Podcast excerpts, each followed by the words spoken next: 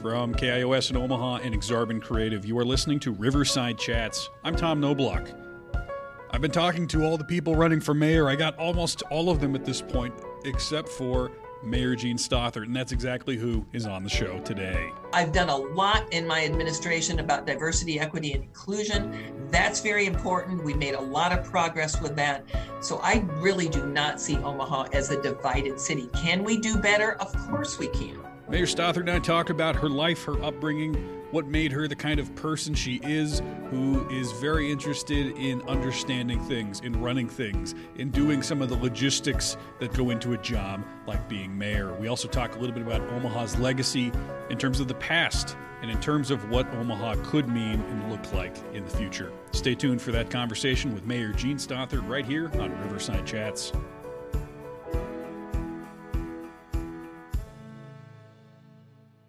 If you're a fan of Riverside Chats and want to see the show not only continue but expand in new spin off shows, including a film club, a book club, and a news roundup, please consider becoming a Patreon at patreon.com slash Riverside Chats. For as low as just $1 a month, you get access to exclusive audio as well as our full backlog of episodes. Our most recent 50 are always free. Older than that goes behind the paywall. So you get that plus exclusive content over at patreon.com slash Riverside Chats. Please consider becoming a patron today.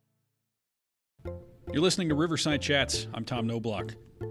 I've been talking to people running for mayor, people running for city council. I've talked to people running for uh, federal office, and there, there are some some refrains that you hear, and there are people who have similar stories. It's always kind of a gamble, you know. Is this person going to really show who they are, or am I going to get some, uh, you know, some pre-planned like here's what they think I'll ask them? And part of why when I do my interviews, I try not to really have questions or actually what happens sometimes is like in the in the case of today I'll write out a bunch of questions that I think I'll follow. And then you like when you have a conversation it's ultimately difficult to read from a piece of paper and make a connection. And so I you know I, today was an example uh, that has pretty much happened every time I write out a bunch of questions which is I don't really use them. Uh, it helps me organize thoughts but what I'm more interested in is can I get this person to show who they are? Can we get to the core of them and what drives them. And in this case, Mayor Jean Stothert and I, I think we did get there. So I'm happy to have a show that exposes her as a human, just like we have with some of the other candidates running for various offices in Omaha as our municipal election approaches. Here is my conversation with Mayor Jean Stothert. Um, well, so I, I, do want to start by uh, saying how sorry I am to hear about your loss. Um, Thank you. I, I you know, I, many of us, I think, do underestimate the healing work that goes into, uh, you know, grieving and just it's you know it's sort of like normalized to to sort of ignore it and to move past it and to pretend like everything is fine the next day when you go back to work. Um, but so I, I, did want to ask, and uh, one of my listeners had sent in this question actually. But how are you scheduling time for self care in the grief process uh, now and then? Should you get reelected? Yeah, well, you know, I mean, everybody handles grief differently, obviously the the the great thing for me is I have so many. I have my my both of my kids, my daughter and my son, are back in Omaha. One was living in D.C. and the other in Florida. Thank God they're back with their families and my little grandsons. So they're around. They offer a lot of support. Um, but you know what? I will tell you this, and I have I've had family visit me. I have friends in the neighborhood but I had to get back to my work family too because they give me a lot of support. And I will tell you that my husband loved what I did. There was nobody more proud than my husband that I was mayor of Omaha. He wanted me to win this next election so bad. He was one of my biggest fans. And he would want me to continue with my job and do the best job I can. And he would want me to continue with the campaign. And so, me going back to work I went back to work after about a week and a half or so, and uh, it helped me a lot because it helped me. You know, at, at times I would need to shut my door and take a little time out, and uh, but it would help me to get back and focus on things at, at work Um, you know, I've had a lot of input from a lot of people talking to, like I say, a lot of Joe's um, ex partners down at the med center, talk to his boss, talk to the chairman of surgery. There's a lot of people grieving uh, that miss my husband. Uh, you know, his partners that worked with him and operated with him just a few days before. And so we're kind of all in this together. And I just think that um, you know, it's I will miss Joe forever, and and I loved him, and um, I hope I can just shine a light on mental illness and depression, especially healthcare workers, and encourage them. There is no, there should be no stigma of getting help because I tried to get Joe help, and he refused. So, you know, I will take the time I need Mm-hmm. Um, obviously, um, you know, I'm not one of those people that um, is afraid to be at home alone either. Um, Joe worked so much. I mean, he was working like nine nights a month. He was always gone. And even when my kids were small, you know, he'd operate late into the night. So I'm used to being alone and I'm used to being doing a lot of things. I'm used to being independent. But, um, you know, we will get through this. We have to get through this. Uh, there's hope. And I think that my you know at first you don't think you could ever smile again but you can and uh, i've received so many encouraging letters from people and uh, surprisingly enough so many people that have had family members or friends uh, die by suicide. And they are all giving me hope. We can get through this. I'm glad to hear that. Um, and uh, you know th- this seems like a good point maybe to go back to the beginning. So i mean you talk about being independent being able to sort of be I don't know. Uh, there, I think there are kids who can find ways to occupy their time, and there are kids who sort of need something to, to, be handed to them. So, I mean, were you always somebody who, as a kid, was able to keep yourself busy and find things you were interested in, and you know, devote your energy to it? Oh my goodness, yes, I was. You know, I mean, I, I can tell you, I grew up in a small town, Wood River, Illinois, right outside of St. Louis, about 20 minutes out of St. Louis. And for as far as I can remember, I, I worked you know, I, I did things. I felt like that we all had a responsibility to give back to our community and i felt that way in high school. I remembered one of my first jobs in high school i didn't have a car. I didn't have a car until my third year in college. And uh, i would walk everywhere ride my bike everywhere. And uh, you know I, I i was i volunteered to do a lot of things when i was in high school like i was a class officer in high school. I just enjoyed being involved in in like community service. I've i've, I've always felt that way. But i always felt like i had to find my own way too and so you know um, for another example i could give you is when I went to nursing school, my first uh, degree in nursing, is all my girlfriends wanted to go out and work in the pretty fancy hospitals in St. Louis County. And I wanted to work at St. Louis University because that's where all the action was. That's where I felt that I could make the most difference. And that's why I choose chose at the time an inner city hospital. And a good thing I did. I think all things happen for a reason because that's where I met my husband in an intensive care unit. So, you know, when we moved to Omaha, which is about 27 years ago, his job as a trauma surgeon was very demanding. And I thought I could go back, I could work as a nurse, but my kids were important to me then. They were in kindergarten and second grade. They're important to me now. But I mean, I felt like somebody being around consistently for them was really important. And I knew Joe couldn't. And so I just dove in and got really involved in the schools and volunteered. And that's how my political career started because there was somebody that resigned from the Millard School Board. And I thought, this is something I can do. And uh, my husband always used to laugh because I would go to him of, of these elected positions that I've had because I ran for school board three times, the legislature once, city council once, mayor now three times he would laugh and he would say each time I'd come to him and I would say, um, I want to do this. I want to run for this. What do you think? And he would say, I don't think you should do it. And I would go, okay, I'll do it. so I, I just, I, he said, I always did what I wanted to do. And whenever I dove in, I gave it everything I could give it. I wanted to do it right. I wanted to do, to, to do it the best I can where do you trace that ambition because i think you when you talk about like oh i, I can do this uh, it takes a lot of people I don't know. And certainly there's some life experience that happens, but I think a lot of people don't do the things that they might want to do because they, they don't know if they're good enough or they don't know exactly what they need to know to do it. So, I mean, how did you get the confidence to sort of just throw yourself into these positions and run for all of this stuff? Mm-hmm. You know, I that that's a hard question to ask. How did you get confidence? You know, yeah. if I ask you that, you're like, huh. But I think it's just that I have always felt like whatever I am going to do, I'm going to give it 110% and I'm going to do it the best I can. And it's paid off. You know, I mean, even when I when I first ran for school board here, um, I hadn't even lived in Nebraska that long. You know, I was born and raised in the St. Louis area. And I thought, I am going to walk in every housing area in the Millard School District. And I did it. And, and, you know, and, and there was like 12 people running for the school board at that time. And I came out with some of the highest percentage of votes. And so I, I could tell by hard work pays off. And my dad, my mom and dad were very blue collar. My mom stayed at home. My dad worked in a refinery, but he gave it 100% all the time. And, uh, you know, I think it's just that work ethic that I saw when I was younger and how I applied it when I was older. And then I could see when you really work hard and you treat people nicely too. You know, I, I get so tired of this vitriol that I hear all the time out in, you know, especially in politics now. Um, people like to be treated well, and I treat my staff well, and I treat try to treat every citizen in Omaha well, no matter where you live and who you are, and everybody's equal in my mind. So, you know, I think I just have seen successes along the way. Um, three times with the, the uh, school board, one very tight loss for the legislature to Steve Lathrop in 2006, a successful city council race. And when I ran for city council, I told my staff, we are not going to lose by 14 votes like I did when I ran for um, the legislature. And then the mayoral races. You know, I had tough mayoral races. I challenged the incumbent and I, I worked for a year when I ran against Jim Suttle. A full year I knocked on doors.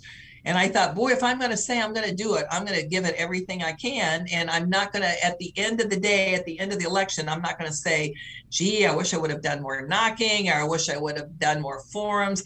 I thought I'm going to give it my all. And that's, I think, seeing those successes along the way and knowing that hard work and good ethic pays off is how I have built my own confidence that I can do these things. Um, I, you know, and when I ran for mayor, I had been on the council for four years and I knew how the city ran. And I think it would be so difficult for someone totally from the outside to come in and be the mayor of Omaha.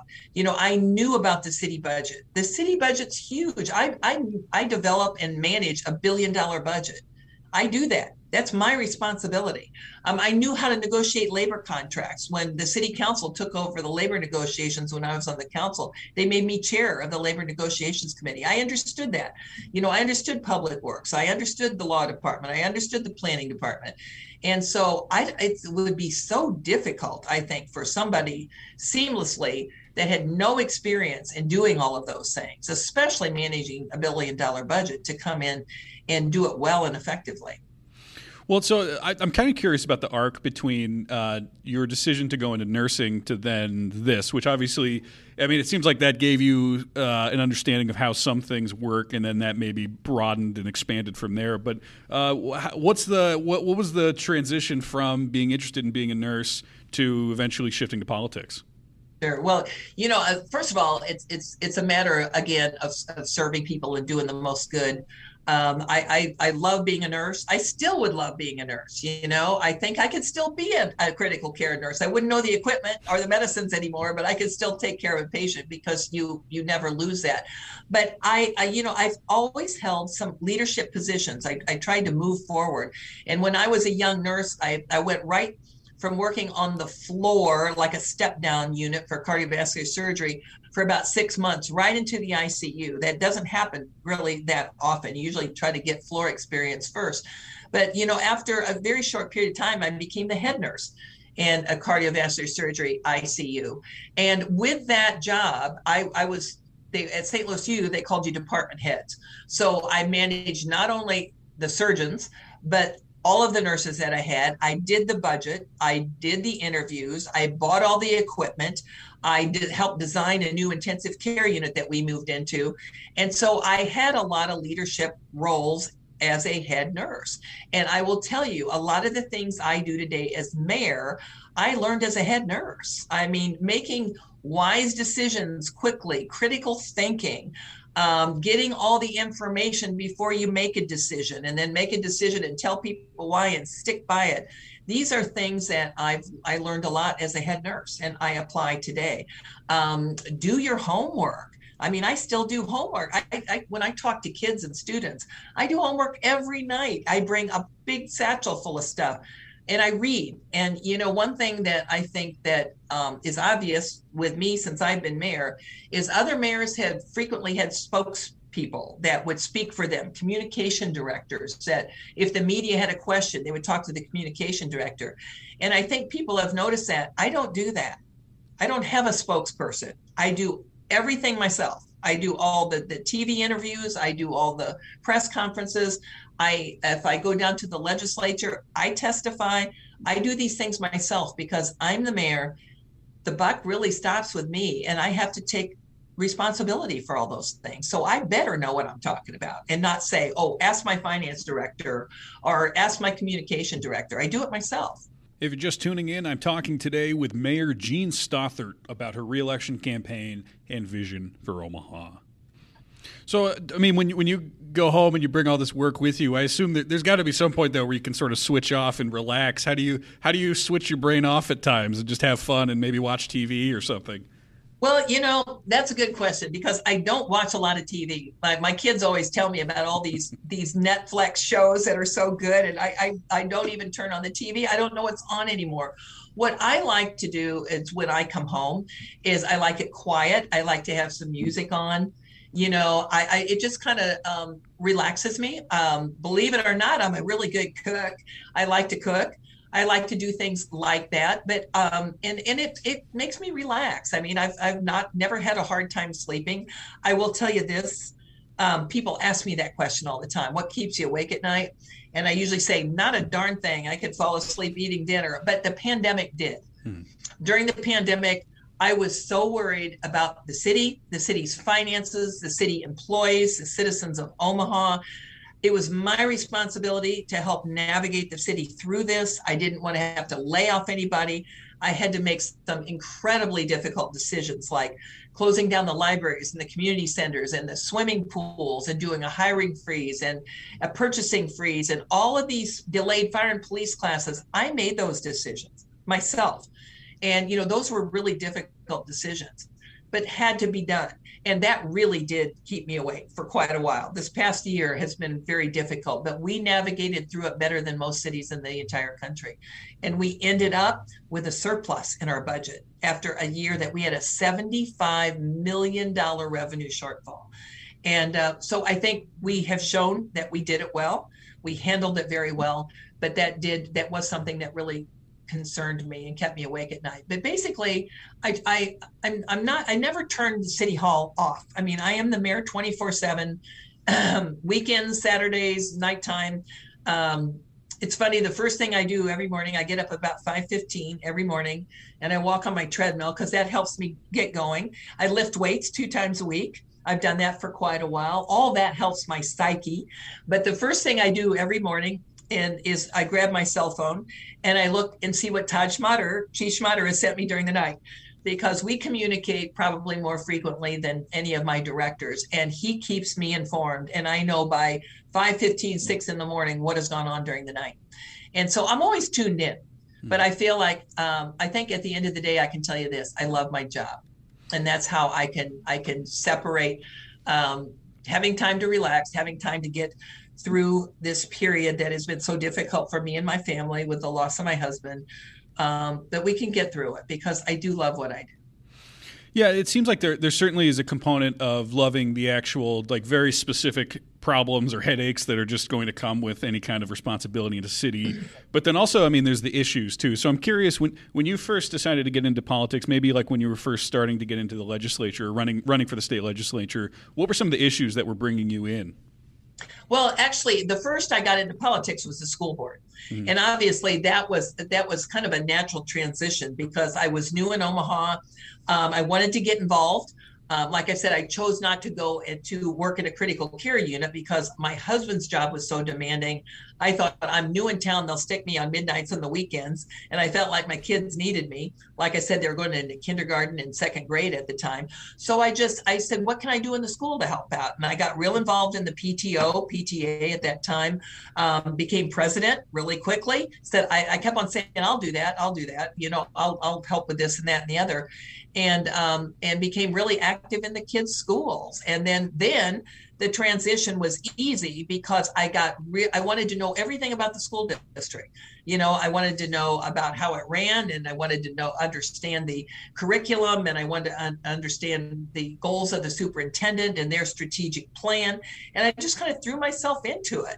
And then when that position, as I told you, there was a school board member um, Mary Beth Heverin was her name, that she resigned and there was an open position. I thought, I can do this. this is something I could put a lot of time and effort into.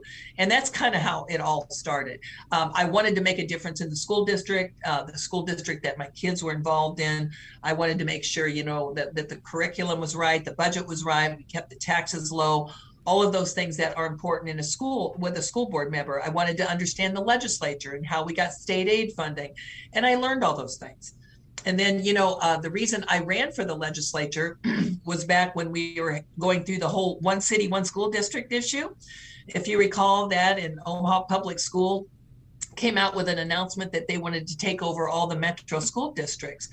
And I thought, well, you know what? I could run for school board again, or I could run for the legislature and help my school district out more in the legislature. And that's why I chose to do that at that time. And um, I still had two more years on the school board. I was in my third term, two years in, when I ran for the legislature. And when I lost that race, by 14 votes, I might say, on the ninth day when they counted the provisional ballots, I thought, well, you know what? This wasn't meant to be. I had two more years on the school board, but something else is out there calling my name because I felt like after three terms on the school board, I had done pretty much everything that I could do, and I wanted another challenge. Mm-hmm. And so um, I, I, wanted to learn more about the city. And and uh, when I was on the school dist or school board, you worked a lot with city government with things like infrastructure and roads and planning and zoning and these types of things. And I wanted to learn a lot more about the city I lived in. And so then I threw myself into that. So it, it kind of was when I ran for um, the city council too the first time when I ran for city council. I will tell you this very honestly I never had an ambition to run for mayor. That was not a stepping stone for me at all. I thought I want to be on the city council. I'm going to work real hard. I'm going to really throw myself into this and learn about the city and, and help in a different way. But two years into my first term on city council, I thought I had to make a decision whether I'm going to run for city council again, which might have been a pretty I would I don't want to say easy uh, reelection, but there there I did not know a lot of people that were going to challenge me, or I could have a real challenge and challenge the incumbent mayor. And as a council member, I really did not like the direction the city was going. I didn't like the you know his his plan and his strategy and his his goals and i felt like that's what i need to do. I can do this. I can challenge the incumbent mayor. I knew city government. I knew i could do the job. And so it was just it was pretty progressive and i made that decision to run for mayor um, you know midterm in my first city council but term but um, i never i never when i started running for things thought well this is my pathway to get here or there. Um, people ask me a lot of times, what are you going to run for next? Do you want to run for governor? Do you want to run for U.S. senator? And I said, you know what? I don't even think about those things. I like what I do now. I love my job now. And I feel like we have been successful. Um, I think I've been really successful in great partnerships um, since I've been mayor with so many people and organizations that work together that make this city so successful and dynamic. And we work together because we're a team. And I think every citizen in Omaha contributes to the remarkable transformation of our city. Um, that's why our campaign slogan is Omaha Together, um, because that's how we get things done. We work together.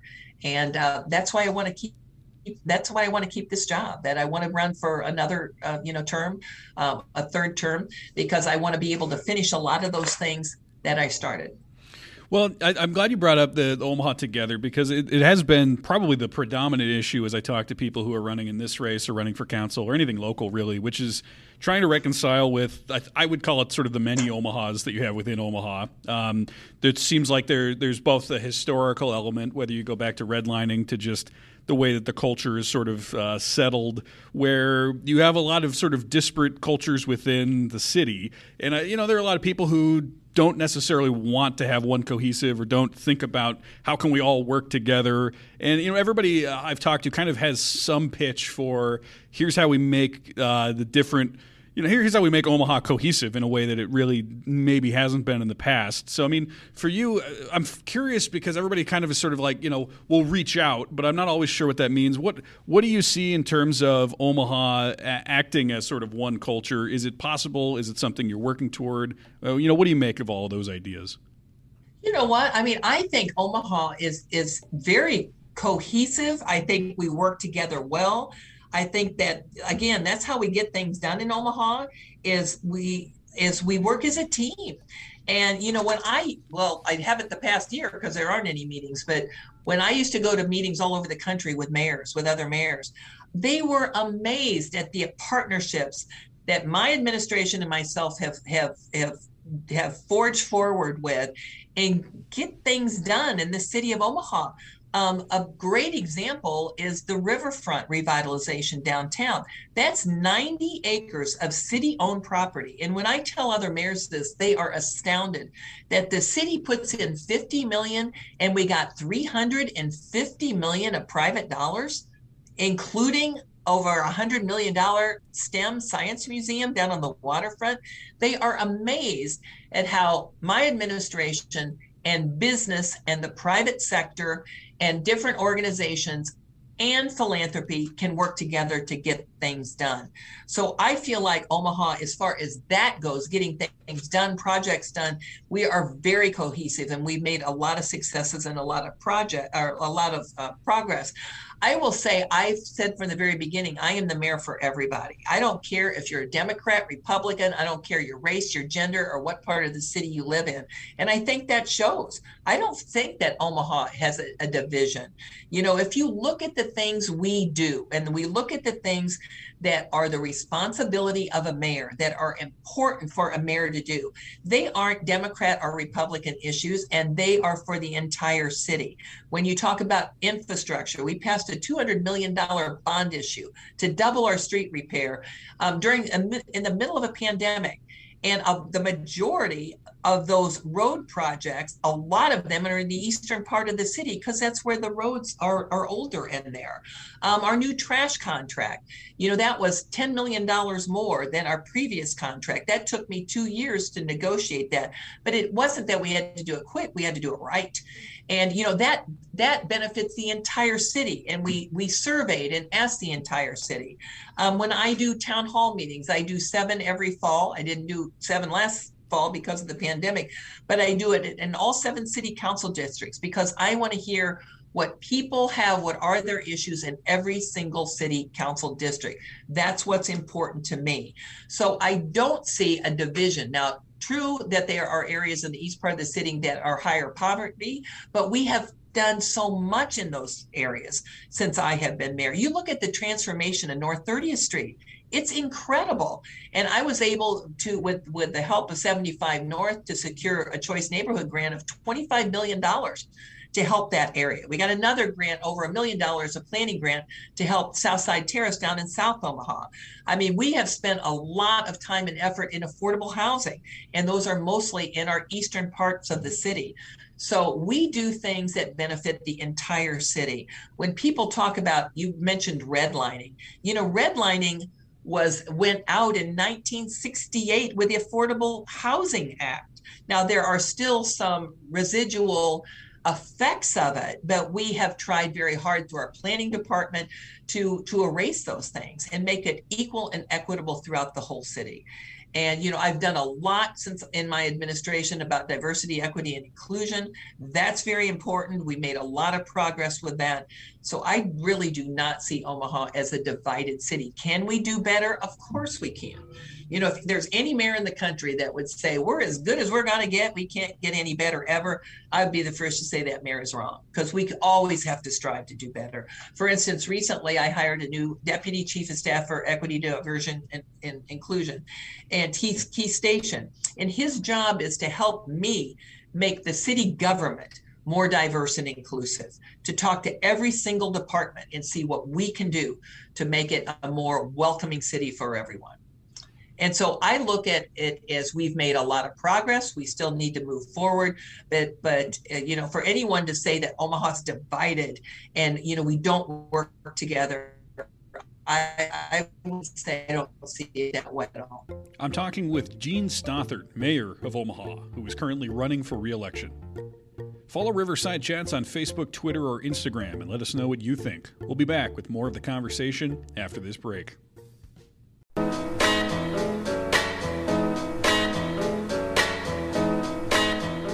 Welcome to Back Row Center, a podcast from Film Streams, an art house organization in Omaha, Nebraska. I'm Filmstream's Communications Director Patrick Kinney, and I'm joined by Dana Ryan, Filmstream's Development Manager, and Diana Martinez, Filmstream's Artistic Director.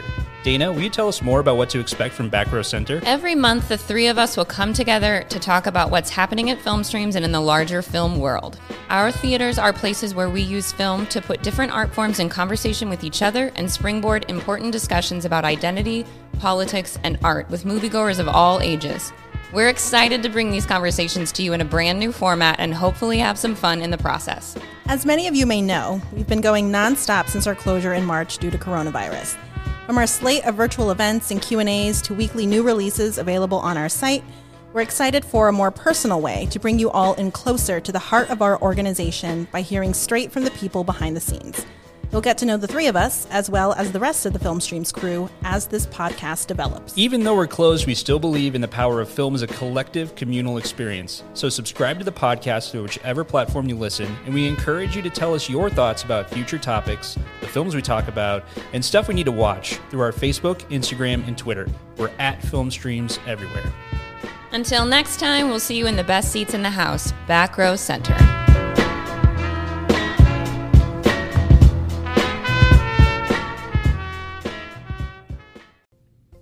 And welcome back to Riverside Chats. I'm Tom Knoblauch. Remember, you can always find our most recent 50 episodes wherever you get podcasts. Subscribe and leave us a review today, or become a patron over at patreon.com slash riverside chats to get access to the full backlog. Today I'm talking with Mayor Jean Stothert, who is currently running for re-election as mayor of Omaha. Some of the people who, uh, as I was fielding some questions for you when I said that you were coming on the show, we're talking about uh, specifically the protests of the last summer. So, I mean, not only was there the pandemic, but then there were protests after the death of James Scurlock. Uh, and so, specifically, there are uh, movements like Black Lives Matter, and they were curious what are your thoughts on that? Do you support it as a philosophy, as a movement, or where do you land on it? Well, you know, that obviously, and I've said this many times and did many press conferences on it. We feel like everybody has the constitutional right um, to protest. Um, we felt like it then. Um, civil disobedience, for example, is a legitimate means of protest. It's passive resistance, um, and, and we support that. However, when it becomes civil disorder and it becomes hostile, and people are breaking the law and people are destroying public property property then that crosses the line and they have to be held accountable and responsible for that. Um, you know i asked chief schmaderer after the first week of the protest and the riots that occurred and they were considered riots i asked him for a full report which he gave me um, absolutely detailed report. You know we were able to watch we had the the helicopter above with the live link on. We had everything recorded in real time. We had a lot of body camera um, video that we watched. We we talked to all of the captains, the lieutenants, the sergeants in charge. We found a lot of things that we discovered that we could do better, such as, for instance, communication. Um, because when people are spread out over a four or five block area, it's hard to communicate and, and it's hard to let people know what was going on. But our whole goal during that time was to keep people safe. And, you know, we did find some areas that we know we could improve on. But all in all, I needed to make sure as mayor that I was taking responsibility for keeping the citizens of Omaha safe. And yes, there were some arrests, but there were some people that were destroying public property, and there were people that were a threat to public safety during that time. So, you know, we felt it was very, very important to get control of our city. Um, you know, we did call um, at the request of Chief Schmaderer. I did call the governor about on the third day to get the National Guard in to help protect downtown. And at the same time, we wanted people to exercise their constitutional rights. I had businesses and residents downtown calling me saying they were scared to death and they expected me to protect them. I'm the mayor. I'll take that responsibility and do that. And so, you know, we've we've come out with some different um, working with our city prosecutor's office, for example. We came out with the restorative justice program. After that happened. And we are offering now a second chance to people who um, are arrested for certain misdemeanors um, that involve law enforcement. And now they can basically take a class and do community service. And if they pass that and reoffend, we'll drop those charges on them. It's just another means that we give people for a second chance to say, yeah, you know, th- this happened between me and this police officer, but now I get to sit down with these police officers and let them know how I felt and let them know why I did what I did. And the police officer is able to say, and here's why I did what I did, and tell me how you felt. And this is just another way that we have really, really tried to evaluate what we do, how we responded, and how we could do better.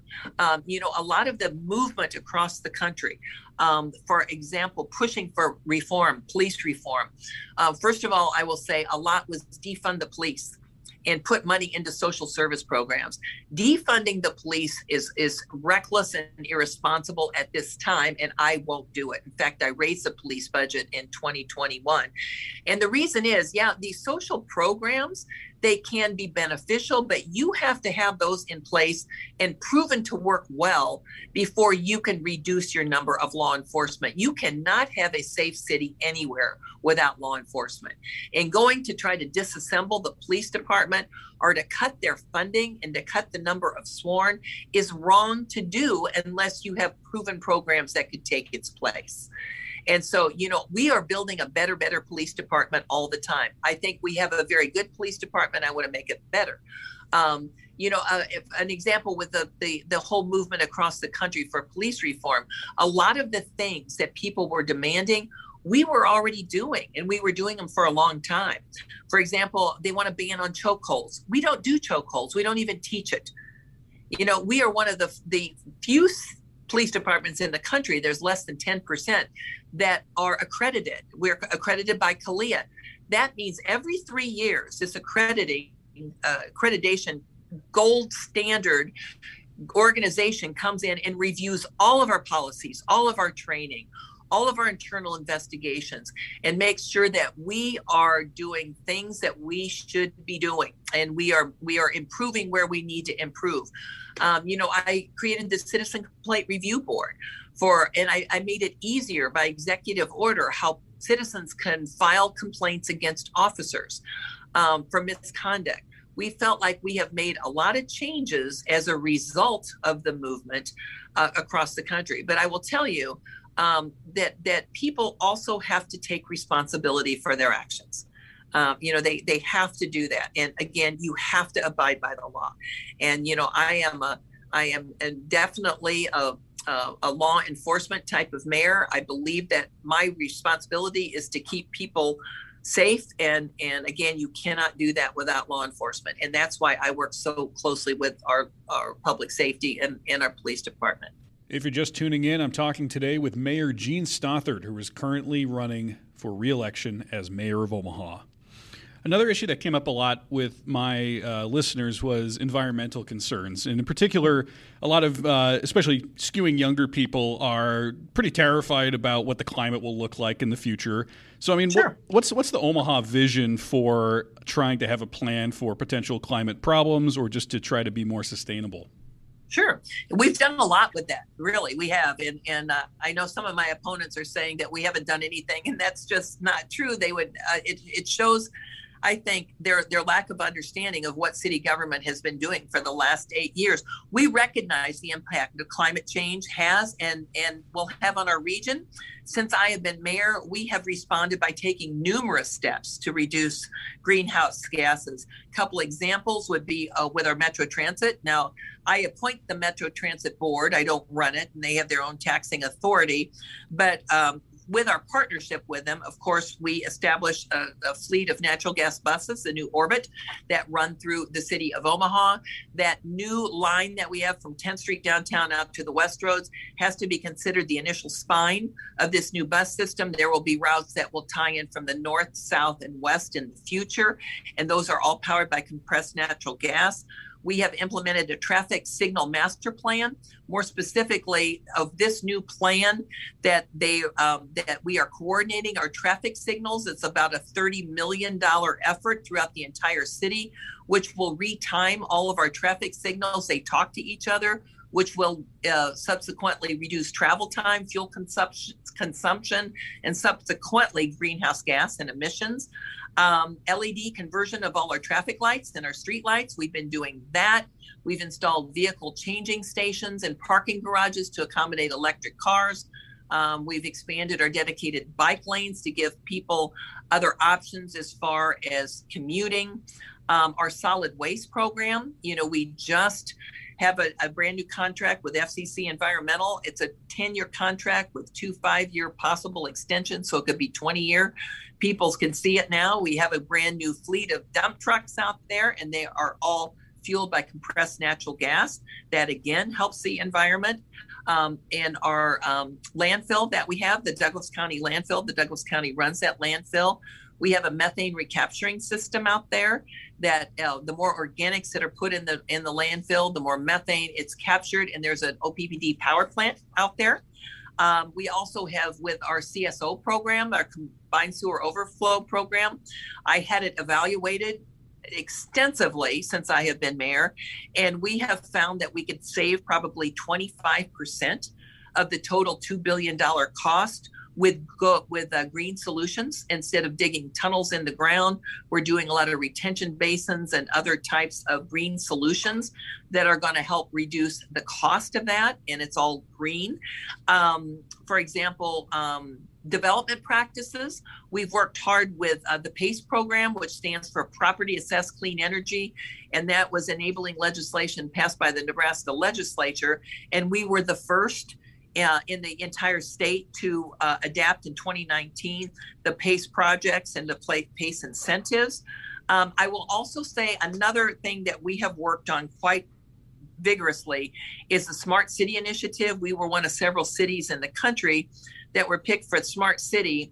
And it's a way that we could combine what we do and initiatives that we have undertaken with other cities across the country that you don't have to, you know, start at ground zero. And we've been concentrating on transportation and use of technology to improve transportation, which is something very, very important.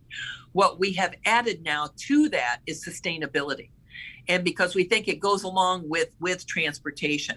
So um, we have asked OPPD and MUD because they both have a goal um, to um, reduce our carbon footprint and be net carbon zero. And we asked them to be part of our Smart City Initiative. I talked to the president of both OPPD and MUD, and they are now part of our Smart City Initiative. And we are going to work on wide ranging goals, I would say, uh, and use their expertise to reduce the city's carbon footprint and, and how it will impact the city in the future. So that is something I'm really excited about too. I, you know, Tim Burke and Mark Doyle, uh, we're glad that I invited them to be part of this. Um, it, it kind of folds into, like I said, their plan for a more comprehensive plan involving our partners to make the city of Omaha more sustainable. And so um, I think that advisory, Smart City Advisory, is going to be um, uh, helpful at helping us develop that strategic plan. And uh, I think that we've, with that smart city initiative, I want to back up what we've been working on with transportation in the in the past. Um, those are also we've identified some pilot pro- projects already that do have something to do with sustainability. For example, we're going to announce very soon a new bikeway uh, on Harney Street, and we call it uh, Market to Midtown and it's going to go from uh, Midtown all the way down to the old market. Um, Park Omaha, you know, they're they're they have uh, worked a lot on curbside management um, as far as parking goes. Um, we're exploring autonomous shuttles. Um, we want a seamless uh, mobility payment platform, for example. We're exploring that for our bus system. And so there's a lot of things that I think we have already been working on that I will say um, my opponents just aren't aware of. And I would think that as mayoral candidates, they should be. Um, I something else I wanted to mention about FCC Environmental with our new um, trash program that always that also includes recycling, curbside recycling. And you know, those big 96 gallon bins that everybody got. Um, one of the first, the, the biggest thing when we delivered them, and by the way, we delivered them in one week to 150,000, or we started the program with 150,000 households. It took us more than a week to deliver it, but that was a big undertaking. But since we have been using the covered carts, our recycling has increased about 50%. And one of the biggest complaints we had in the beginning is, I don't want those big 96 gallon carts, they're too big. And now people are saying, don't take my 96 gallon cart away. I fill mine up once a week or every two weeks as recycling picked up. I fill it up with recyclables. And then we've also been adding a lot of, uh, not a lot, but we've also added glass drop off. We don't pick up glass curbside but we've also added, uh, we partner with Ripple Glass out of Kansas City, and we've also added sites to recycle glass, but we don't do it uh, curbside. And then we also introduced the Hefty um, Energy Bag Program, and that's the way those little orange bags that you mm-hmm. get Hefty, and you could still recycle things that aren't aren't on the regular recycle list. So there is a lot that we have done as far as sustainability and climate. Do you feel like there's ever some tension between uh, some of the mainstream Republican narratives on sustainability or green tech or even like the, the Paris Climate Accord? Or, like, uh, I think, for instance, Governor Ricketts' uh, Meat on the Menu Day sends sort of one message uh, about almost sort of ridiculing the idea of not eating meat one day a week versus actually trying to have some of this plan, but then to communicate it, does that get lost in sort of mainstream party politics as opposed to the logistics of what you're doing? Well, again, as mayor of this city, uh, you know, I, I'm not playing politics with anybody. It's not a Democrat or a Republican issue. As far as climate goes, it's the science is there and we recognize that climate the impact i recognize the impact that climate change will have has had and will have on our region and so these all of these things that we have done that i just mentioned are to address that issue i hate to think of it as a republican or a democrat issue um, and so i don't and so these things i think uh, you know i i always tell people when i make a decision to do something i try to gather the data I try to talk to the experts. I try to make sure I understand the entire um, issue. And then I make a decision and I stick with it. And I tell people why I made the decision. And, you know, you got to take your knocks for those who don't agree with you. Not everybody's going to agree with you 100% of the time. But I think I make all of my decisions very wisely and with the input from many. And I, whatever decision I make, it is always in the best interest of the city of Omaha and the citizens of Omaha. It's not in my best interest, and it's not in the interest of my political future. So, as far as your vision of Omaha going forward, one of the other issues that comes up a lot is the the problem of brain drain. Of how do you convince young people to stay here? How do you make it sound cool and exciting, and not just like, oh, I'm from the boring Midwest or anything like that? Uh, right. So, what, what's your plan, or what would be the vision, say, you know, over the course of the next term that would make brain drain uh, not so much of an issue, or just to, to make Omaha an exciting place for young people? Well, I like to approach this issue on the positive side. So I like to call it um, not brain drain, but brain gain. Um, how do we encourage young people who have been educated here, who have families here and friends here? How do we encourage them to stay here? and how do we gain from their educational experience and how do they gain from staying here in the city of Omaha? And that's how I look at it. And young people tell me all the time what they want. They tell me they want an exciting urban setting that offers entertainment and retail and social and recreation spaces. They tell me they want affordable housing and transit options. They tell me they want meaningful employment where they can make a difference and they can advance. Um, and they want our city to become a welcoming city for all people in all lifestyles. And there is a lot that the mayor can do to impact how young people see Omaha in their future. These are things that the mayor can do. You know, we can talk about things all the time, but I want to give specifics. I want to give people specifics of what I will do as mayor and what the mayor has the authority to do. And that's important because I hear some of my opponents talk sometime, and whether you're the mayor or whether you're the governor, you have to follow the law. We follow have to follow the law too. The mayor gets their authority from the city charter and from law. And and I have authority to do some things and I don't have authority to do other things. But what I do have the authority to do as far as brain gain is a strong economy. You know, that's what's going to bring job opportunities and better wages to Omaha. And we work every day to do that and expand development. Um, I try very hard to keep the cost of living down by keeping taxes as low as possible. Uh, we made great progress in transit options in our city, and those will continue all forms of transit the way people commute. Um, I've worked very hard to make Omaha a safer place to live and work and raise a family. That's important to our, our young professionals. Um, recreation and park opportunities are tremendous in Omaha and they're expanding. The new Riverfront Park, for example, downtown, will be incredibly popular with young people, with families, and living in an urban setting. Um, we've worked very hard to improve our image in Omaha. Um, and we have an improved reputation as being a place to dine. Uh, music scene, for example, is building in Omaha, a leader in hosting national sporting events, um, a leader in technology. That's one of the fastest growing industries in Omaha now, are tech jobs. People don't realize that. And so we really want, I want, and I have been promoting Omaha as a great Midwestern option for young people who want to avoid the crowds um, uncertainty that's often associated with larger coastal cities. And, um, you know, we've that had unique issues this past year. And so we, I feel like we've led in making Omaha a more welcoming city for everyone, regardless of their lifestyle. And I want all young people to be proud to say, I live in Omaha, Nebraska, and I love it there. And you know what? I have two kids that are millennials. Um, uh, one is 33 and one is 35 years old. One lived in Washington, D.C., loved her job there. She worked on Capitol Hill as a lobbyist. My son was in school down at University of South Florida in Tampa. They both moved back with their, their young families because they love it here. But I will tell you this um, just recently, Yahoo Finance rated Omaha as the number five city in our country as best cities for young professionals just recently.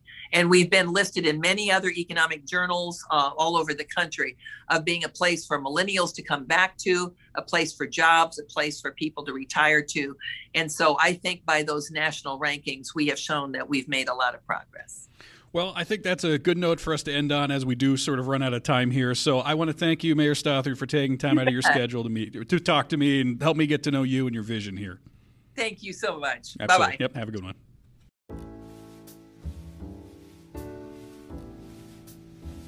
Riverside Chats is produced in conjunction with KIOS and Exorbitant Creative. Our original music is written and performed by the Real Zebos, and our artwork is done by Ben Matugowitz. I'd also like to thank several listeners who gave me some questions that they thought would be worth asking Mayor Stothert on today's show. Uh, some of them were asked directly, including one by Alicia Shelton, who's been on a previous episode.